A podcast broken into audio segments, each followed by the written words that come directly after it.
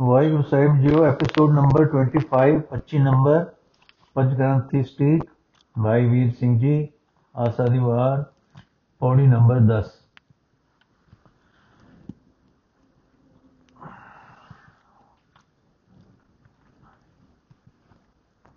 ਸ਼ਲੋਕ ਮਹੱਲਾ ਪਹਿਲਾ ਕੂੜ ਰਾਜਾ, ਕੂੜ ਪ੍ਰਜਾ ਕੂੜ ਸਭ ਸੰਸਾਰ। ਕੂੜ ਮੰਡਪ, ਕੂੜ ਮਾੜੀ, ਕੂੜ ਬੈਸਣ ਹਾਰ ਕੂੜ ਸੋਇਨਾ, ਕੂੜ ਰੂਪਾ, ਕੂੜ ਪਹਿਨਣ ਹਾਰ ਕੂੜ ਕਾਇਆ, ਕੂੜ ਕਪੜ, ਕੂੜ ਰੂਪ ਅਪਾਰ। ਕੂੜ ਮੀਆਂ, ਕੂੜ ਬੀਬੀ ਖਪ ਹੋਏ ਖਾਰ। ਕੂੜ ਕੂੜੇ ਨੇ ਲਗਾ, ਵਿਸਰਿਆ ਕਰਤਾ کس نال کی چی سب جگ چلن ہار کھوڑ مٹھا کھوڑ مافیو کور ڈو پور نانک وکھا بے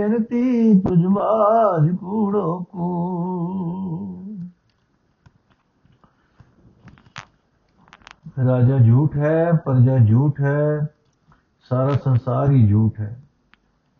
جھوٹ ہے منڈو झूठ है न माड़िए माड़ियां झूठ है इन्हां ਵਿੱਚ ਬੈਠਣੇ ਵਾਲਾ ਝੂਠ ਹੈ ਸੋਨਾ ਝੂਠ ਹੈ ਚਾਂਦੀ ਝੂਠ ਹੈ ਸੋਨੇ ਚਾਂਦੀ ਤੋਂ ਬਣੇ ਗਹਿਣੇ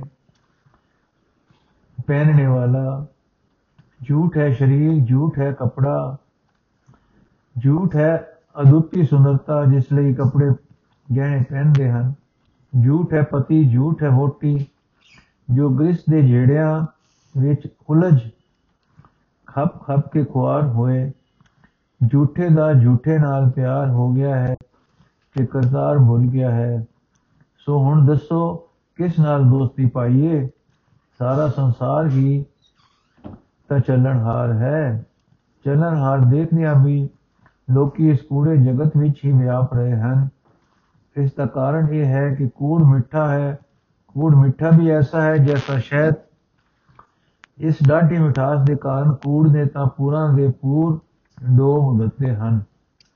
ਗੁਰੂ ਨਾਨਕ ਦੇਵ ਜੀ ਸਾਈਂ ਅੱਗੇ ਬੇਨਤੀ ਕਰਦੇ ਹਨ, ਸੱਚਮੁੱਚ ਹੈ ਦਾਤਾ, ਇਥੋਂ ਬਿਨਾ ਸਭ ਕੁਝ ਝੂਠ ਹੀ ਝੂਠ ਹੈ। ਹੁਣ ਤੂੰ ਨਮਾਜ਼ ਵਿੱਚ ਆਪੇ ਤਪ ਦਾ ਭਾਵ ਖੁੰਦਾ ਹੈ। ਇਹ ਸਭ ਕਿਛ ਤੁਧ ਬਾਜ ਕੂੜ ਅਸਤ ਹੈ, ਤਾਂ ਤੂੰ ਸਤ ਹੈ। ਫਿਰ ਦੇਖਦੇ ਹਾਂ ਕਿ ਸਤ ਨਾਲ ਨਿਉ ਲਾਏ ਬਿਨਾ ਕੂੜ ਨਾਲ ਨਿਉ ਵਾਲੇ ਖੁਆਰ ਹੋ ਰਹੇ ਹਨ। ਤਾਂ ਦੱਸੋ, ਉਹ ਸੱਚ ਨੂੰ ਕਿਕੂ ਜਾਣਿਆ ਜਾਵੇ? ਉੱਤਰ ਮਹਲਾ ਪਹਿਲਾ, ਸਚ ਤਾ ਪਰ ਜਾਣੀਏ, ਜੇ ਜਾ ਹਿਰਦੈ ਸੱਚਾ ਹੋਏ। ਕੂੜ ਕੀ ਮਲ ਉਤਰੇ, ਤਨ ਕਰੇ ਅੱਛਾ ਧੋਏ। ਸਚ ਤਾਂ ਪਰ ਜਾਣੀਏ, ਜਾਂ ਸਚ ਧਰੇ ਮਿਆ ਨਾਉ ਸੁਣ ਮਨ ਰਸੀਏ, ਤਾਂ ਪਾਏ ਮੋਖ ਦੁਆਰ ਸਚ ਤਾਂ ਪਰ ਜਾਣੀਐ, ਜਾ ਜੁਗਤ ਜਾਣੈ ਜੀਓ ਦਰਤ ਕਾਇਆ ਸਾਧ ਕੈ ਵਿੱਚ ਦੇ ਕਰਤਾ ਬੀਓ ਸਚ ਤਾਂ ਪਰ ਜਾਣੀਏ ਜਾ ਸਿੱਖ ਸੱਚੀ ਲੋਏ। ਦਇਆ ਜਾਣੈ ਜੀ, ਕੀ ਕਿਛ ਪੁੰਨ ਦਾਨ ਕਰੇ। ਸਚ ਤਾਂ ਪਰ ਜਾਣੀਏ, ਜਾ ਆਤਮ ਤੀਰਥ ਕਰੇ ਨਿਵਾਸ। ਸਤ ਗੁਰੂ ਨੂੰ ਪੁੱਛ ਕੇ ਬੈ ਰਹਿ ਕਰੇ ਨਿਵਾਸ। ਸਚ ਸਭਨਾ ਹੋਏ दारू ਪਾਪ ਕੱਢੈ ਧੋਏ ਨਾਨਕ ਵਖਾਣੇ, ਬੇਨਤੀ ਜਿਨ ਸੱਚ ਭਲੇ ਹੋਏ।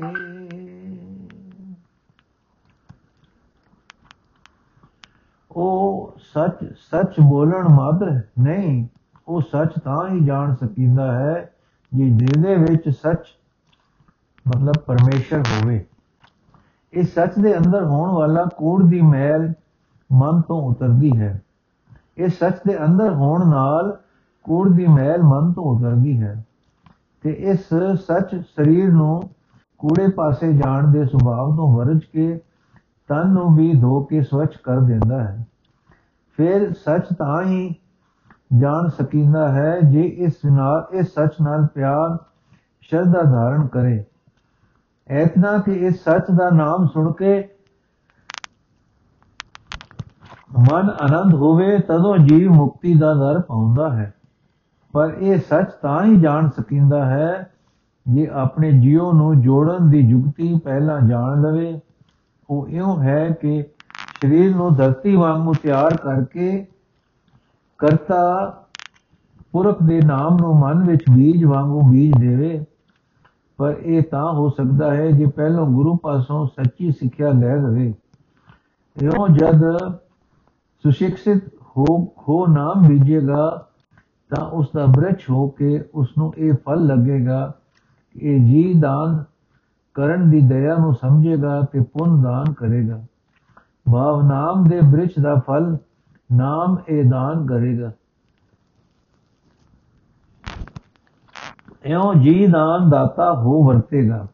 ਫਿਰ ਤਾਂ ਹੀ ਸੱਚ ਜਾਣ ਸਕੀਂਦਾ ਹੈ ਜੇ ਇਸ ਤਰ੍ਹਾਂ ਦਾ ਪੁੰਨ ਦਾਨ ਕਰਦਾ ਹੋਇਆ ਇਹ ਆਪਣੇ ਅੰਦਰੋਂ ਉਥਾਨ ਨਾ ਹੋਵੇ, ਸਗੋਂ ਆਪਣੇ ਅੰਦਰ ਆਤਮਾ ਰੂਪੀ ਤੀਰਥ ਤੇ ਟਿਕ ਜਾਵੇ ਪਰ ਇਹ ਤਾਂ ਹੀ ਹੋ ਸਕਦਾ ਹੈ ਜੋ ਸਤਿਗੁਰੂ ਤੋਂ ਜਾਂਚ ਪੁੱਛ ਕੇ ਆਤਮਾ ਤੀਰਥ ਉੱਤੇ ਤੀਰਥਵਾਸੀ ਵਾਂਗੂ ਟਿਕ ਹੀ ਜਾਵੇ, ਬਾ ਪੱਕਾ ਅਭਿਆਸ ਕਰਕੇ ਅੰਤਰਮੁਖ ਹੋ ਕੇ ਆਤਮਾ ਨੂੰ ਉਸ ਸੱਚ ਨਾਲ ਇੱਕ ਰੂਪ ਕਰ ਲਵੇ। ਇਹ ਸੱਚ ਜੋ ਹੁਣ ਆਪਣੇ ਆਤਮਾ ਨਾਲ ਅਭੇਦ ਹੋ ਗਿਆ ਹੈ, ਉਹ ਸੱਚ ਹੈ ਜੋ ਕੂੜ ਦੇ ਮੋਹ ਵਿੱਚ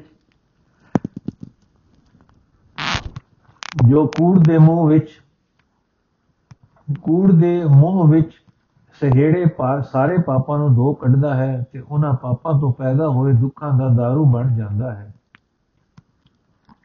ਐਸਾ ਸੱਚ ਜਿਨ੍ਹਾਂ ਦੇ ਪਾਸ ਹੈ, ਉਹਨਾਂ ਅੱਗੇ ਨਾਨਕ ਦੀ ਅਰਦਾਸ ਹੈ। ਇਸ ਸ਼ਲੋਕ ਵਿੱਚ ਸੱਚ ਦੇ ਜਾਣਨੇ ਦਾ ਜ਼ਿਕਰ ਕੀਤਾ ਹੈ। ਪਿਛਲੇ ਸ਼ਲੋਕ ਵਿੱਚ ਕੂੜ ਪਦ ਦੇ ਹੇਠਾਂ ਗਿਣੇ ਜਾ ਸਕਣ ਵਾਲੇ ਪਦਾਰਥਾਂ ਤੇ ਵਿਅਕਤੀਆਂ ਦੀ ਗਿਣਤੀ ਸੀ। ਉਸੇ ਸ਼ਲੋਕ ਵਿੱਚ ਵਿਸਰਿਆ ਕਰਤਾਰ ਤੇ ਤੁਦਬਾਜ ਕੂੜੋ ਕੂੜ ਕਹਿ ਕੇ ਸੈਨਤ ਦੇ ਦਿੱਤੀ ਸੀ ਕਿ ਸੱਚ ਕੀ ਹੈ ਇਸ ਸ਼ਲੋਕ ਵਿੱਚ ਉਸੇ ਅਸਲੀ ਸੱਚ ਦਾ ਪਤਾ ਦਿੰਦੇ ਹਨ ਕਿ ਨਿਰੇ اخلاقی ਸੱਚ ਤੇ ਬਸ ਨਹੀਂ ਕਰਦੇ ਪਰ ਰਹੱਸਮਕ ਰਹੱਸਕ ਸੱਚ ਦਾ ਨਿਖੇੜਵਾ ਵਰਣਨ ਕਰਦੇ ਹਨ ਤੇ ਦੱਸਦੇ ਹਨ ਕਿ ਸੱਚ ਜੋ ਹਿਰਦੇ ਵਿੱਚ ਆ ਟਿਕੇ ਤਾਂ ਹੀ ਸੱਚ ਨੂੰ ਜਾਣ ਸਕੀਂਦਾ ਹੈ ਉਸ ਦੇ ਆਇਆ ਮਨ ਵਿੱਚੋਂ ਕੂੜ ਦੀ ਬੈਲ ਉਤਰਦੀ ਹੈ ਤੇ ਤਨ ਵੀ ਸਵਚ ਹੋ ਜਾਂਦਾ ਹੈ। ਬਾ ਫਿਰ ਆਦਮੀ ਮਨ, ਬਾਣੀ, ਕਰਮ ਕਰਕੇ ਸੱਚਾ ਹੋ ਜਾਂਦਾ ਹੈ। ਇਖਲਾਕੀ ਸੱਚ ਬੋਲਣ ਵਾਲੇ ਸੱਚੇ ਦੇ ਹੰਕਾਰ ਵਿੱਚ ਆ ਜਾਂਦੇ ਹਨ। ਔਰ ਕਈ ਦਰਜਾਂ ਤੇ ਕਈ ਵਿੰਗ ਰੱਖ ਕੇ ਵੀ ਸਤਿਆਵਾਦੀ ਬਣ ਜਾਂਦੇ ਹਨ। ਪਰ ਇਹਨਾਂ ਗੱਲਾਂ ਨਾਲ ਮਨ ਵਿੱਚ ਕੂੜ ਦੀ ਮੈਲ ਲੱਗੀ ਰਹਿੰਦੀ ਹੈ। ਇਸ ਕਰਕੇ ਉਹ ਸੱਚ ਤੇ ਜਾਣਨ ਦੀ ਲੋੜ ਹੈ, ਜੋ ਤਨ, ਮਨ ਦੋਹਾਂ ਨੂੰ ਧੋ ਦਿੰਦਾ ਹੈ। ਉਹ ਸੱਚ ਦਾ ਜਾਣਨਾ ਉਸ ਨੂੰ ਧਾਰਨਾ ਹੈ। ਉਸ ਨੂੰ ਜਾਣਨੇ ਦੀ ਵਿਧੀ ਇਹ ਹੈ ਕਿ ਪਹਿਲਾਂ ਉਸ ਸੱਚ ਦੇ ਜਾਣਨੇ ਵਿੱਚ ਪਿਆਰ ਅਥਵਾ ਸਰਦਾ ਹੋਵੇ, ਫਿਰ ਗੁਰੂ ਦੀ ਸਿੱਖਿਆ ਲਵੇ। ਉਸ ਅਨੁਸਾਰ ਸਰੀਰ ਨੂੰ ਧਰਤੀ ਵਾਂਗੂ ਤਿਆਰ ਕਰਕੇ ਭਾਵ ਸਰੀਰ ਸੰਯਮ ਸਾਧ ਕੇ ਮਨ ਵਿੱਚ ਨਾਮ ਦਾ ਬੀਜ ਬੋਵੇ ਤੇ ਅਭਿਆਸ ਕਰੇ। ਇਸ ਤਰ੍ਹਾਂ ਉਸ ਨੂੰ ਜਿਉ ਦੇ ਜੋੜਨ ਦੀ ਵਿਧੀ ਆ ਜਾਏਗੀ। ਪਿਛਲੇ ਸ਼ਲੋਕ ਵਿੱਚ ਕਿਹਾ ਸੀ, ਵਿਸਰਿਆ ਕਰਤਾਰ। ਇੱਥੇ ਕਿਹਾ ਹੈ, ਵਿੱਚ ਦੇ ਕਰਤਾ ਦਿਓ। ਕਿ ਨਾਮ ਉਸ ਕਰਤਾਰ ਨੂੰ ਅੰਦਰ ਵਸਾ ਲੈਣ ਦਾ ਬੀਜ ਵਾਂਗੂ ਵਸੀਲਾ ਹੈ। ਜਦੋਂ ਇਹ ਕਰਤਾਰ ਦੇ ਨਾਮ ਦਾ ਬੀਜ ਬ੍ਰਸ਼ ਬਣ ਕੇ ਫੱਲੇ ਫੁੱਲੇਗਾ, ਤਾਂ ਇਨਸਾਨ ਦੀ ਵਰਤੋਂ ਵੀ ਬਦਲੇਗੀ। ਇਸ ਦੀ ਕ੍ਰਿਤੀ ਪੁੰਨ ਦਾਨ ਤੇ ਜੀਵਾਂ ਪਰ ਦਇਆ ਕਰਨੇ ਦੀ ਹੋ ਜਾਏਗੀ। ਸਭ ਤੋਂ ਵੱਡਾ ਪੁੰਨ ਜੀ ਦਾਨ ਹੈ। ਇਹ ਕ੍ਰਿਤੀ ਉਸ ਸੱਚ ਨੂੰ ਵਿਆਪਕ ਤੇ ਅਨਿਕ ਅਨੰਤ ਅਨੁਭਵ ਕਰਕੇ, ਕਰਨੇ ਕਰਕੇ ਹੋਵੇਗੀ ਤੇ ਇਨਸਾਨ ਦਾ ਆਪਣਾ ਅੰਦਰਲਾ ਰਹਿਸੀਏ ਸੁਖੀ ਹੁੰਦਾ ਹੋਇਆ ਆਪਣੇ ਆਤਮਾ ਵਿੱਚ ਨਿਵਾਸੀ ਹੋ ਜਾਏਗਾ। ਐਸਾ ਕਿ ਹੁਣ ਉਸ ਸਮੇਂ, ਉਹ ਉਸ ਨੂੰ ਆਪਣੇ ਆਤਮਾ ਨਾਲ ਯੁਕਤ ਦੇਖੇਗਾ। ਉੱਥੇ ਇਹ, ਉੱਥੇ ਫਿਰ ਇਹ ਐਸਾ ਟਿਕ ਜਾਏਗਾ ਕਿ ਮਾਨੋ ਉਸੇ ਦਾ ਵਾਸੀ ਹੋ ਗਿਆ ਹੈ ਤੇ ਇਸ ਗੱਲ ਇਸ ਨੂੰ ਤੇ ਇਹ ਗੱਲ ਇਸ ਨੂੰ ਆਪੇ ਪਈ ਪ੍ਰਤੀਤ ਦੇਵੇਗੀ। ਇਹ ਆਤਮ ਟਿਕਾਓ ਤੀਰਥ ਤੁਲ ਹੋ ਜਾਏਗਾ। ਇਥੋਂ ਹੁਣ ਜੋ ਕੁਝ ਨਿਕਲੇਗਾ, ਸੁੱਤੇ ਹੀ ਦੋਤਾ ਹੋਇਆ ਤੇ ਪਵਿੱਤਰ ਨਿਕਲੇਗਾ। ਝੂਠ ਦੇ ਭਾਵ, ਕੂੜ ਦੇ ਨਿਉ ਤੇ ਹੋਰ ਪਾਪਮਈ ਭਾਵ ਸਾਰੇ ਅਦਰੋਂ ਹੀ ਉੱਠਦੇ ਹੁੰਦੇ ਹੈ। ਅਦਰੋਂ ਹੀ ਉੱਠਦੇ ਹੁੰਦੇ ਸਨ। ਪਰ ਹੁਣ ਉੱਥੋਂ ਜੋ ਕੁਝ ਨਿਕਲੇਗਾ, ਉਹ ਸੱਚ ਹੋਵੇਗਾ ਜੇ ਸੱਚ ਨਾਲ ਕਿ ਸਾਰੇ ਪਾਪ ਧੋਤੇ ਜਾਂਦੇ ਹਨ ਭਾਵ ਉਹ ਸੱਚ ਨਿਰੀ ਪਵਿੱਤਰਤਾ ਹੈ।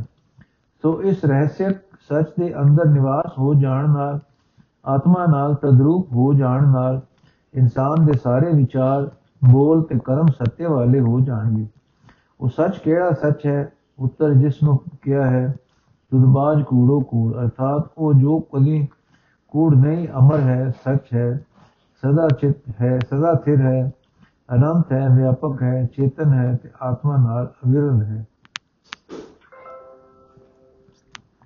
ਪੌੜੀ ਦਾਨ ਮਹਿੰਡਾ ਤਲੀ ਖਾਬ ਜੇ ਮਿਲੇ ਤਮਸਤਕ ਲਾਈਐ ਕੂੜਾ ਲਾਲਚ ਛੜੀਐ ਹੋ ਇੱਕ ਮਨ ਅਲਕ ਦਿਆਈਐ ਫਲ ਤੇ ਵੇ ਹੋ ਪਾਈਐ ਜਿਵੇਂ ਹੀ ਕਾਰ ਕਮਾਈਐ ਜੇ ਹੋਵੇ ਪੂਰਬ ਲਿਖਿਆ ਤਾਂ ਧੂੜ ਤਿਨਾ ਦੀ ਪਾਈਐ।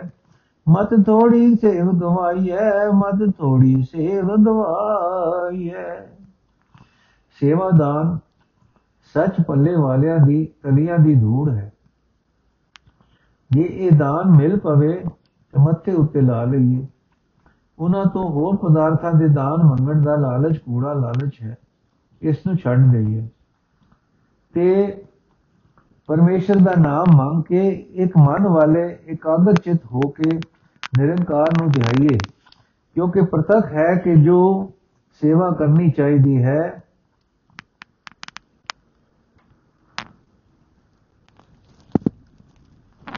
ਕਿਉਂਕਿ ਪ੍ਰਤੱਖ ਹੈ ਕਿ ਜੇ ਜੇ ਜੇ ਉਹ ਜਿਹੀ ਜੇ ਉਹ ਜਿਹੀ ਕਰਨੀ ਚਾਹੀਦੀ ਹੈ, ਉਹ ਜਿਹੇ ਫਲ ਪਾਈਦੇ ਹਨ।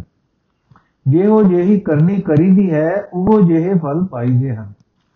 ਸੋ ਜੋ ਅਭਿਮਾਨ ਛੱਡ ਕੇ, ਸਚਿਆਰਾਂ ਦੇ ਕਹੇ ਲੱਗ ਕੇ ਅਲਖ ਨੂੰ ਧਿਆਵਾਂਗੇ ਤਾਂ ਅਲਖ ਦੀ ਪ੍ਰਾਪਤੀ ਰੂਪ ਫਲ ਪਾਵਾਂਗੇ। ਪਰ ਉਹਨਾਂ ਦੀ ਧੂੜੀ ਤਾਂ ਹੀ ਪ੍ਰਾਪਤ ਹੋ ਸਕਦੀ ਹੈ, ਭਾਵ ਉਹਨਾਂ ਦਾ ਮਿਲਾਪ ਤਾਂ ਹੀ ਹੁੰਦਾ ਹੈ, ਜੇ ਪੂਰਬਲਾ ਲਿਖਿਆ ਲੇਖ ਹੋਵੇ। ਸਾਡੀ ਆਪਣੀ ਮਤ ਤਾਂ ਨਾ ਉੱਚੀ ਹੈ, ਨਾ ਵਿਸ਼ਾਲ ਹੈ, ਨਾ ਵਾਹਿਗੁਰੂ ਦੀ ਰਾਖੀ ਵਿੱਚ ਹੈ, ਤਾਂ ਤੇ ਥੋੜੀ ਹੈ ਮੇਰੀ ਇਸ ਨਾਲ ਕੀਤੀ ਸੇਵਾ ਗਵਾ ਲਈਦੀ ਹੈ। ਪਿਛਲੇ ਯੁੱਗਾਂ ਵਿੱਚ ਧਰਮ ਬੀਜ ਸੀ, ਇਸ ਨੂੰ ਸੰਚੈ ਕਰਦੇ ਸਨ, ਪਰ ਦਿਲਾਂ ਵਿੱਚ ਸੱਚ ਹੋਣ ਕਰਕੇ ਇਹ ਬੀਜ ਸਾਬਤ ਸੀ। ਹੁਣ ਕਲਯੁਗ ਵਿੱਚ ਸੱਚ ਨਾ ਰਹਿਣ ਕਰਕੇ ਧਰਮ ਦਾ ਬੀਜ ਟੁੱਟ ਕੇ ਦਾਲ ਵਾਂਗੂ ਦੁਫਾਕ ਹੋ ਗਿਆ ਹੈ। ਇਹ ਉਗ ਨਹੀਂ ਸਕਦਾ। ਦਾਲ ਜੁੜ ਕੇ ਇੱਕ ਨਹੀਂ ਹੋ ਸਕਦੀ ਤੇ ਰੁੱਤ ਵੀ ਨਹੀਂ ਰਹੀ ਕਰਮ ਦੇ ਉਗਣ ਦੀ। ਫਟੇ ਬੀਜ ਦਾ ਦਸਤਾਨ ਮੂੜ ਸੁਧਾਰ ਤੇ ਨਹੀਂ ਘਟ ਸਕਦਾ।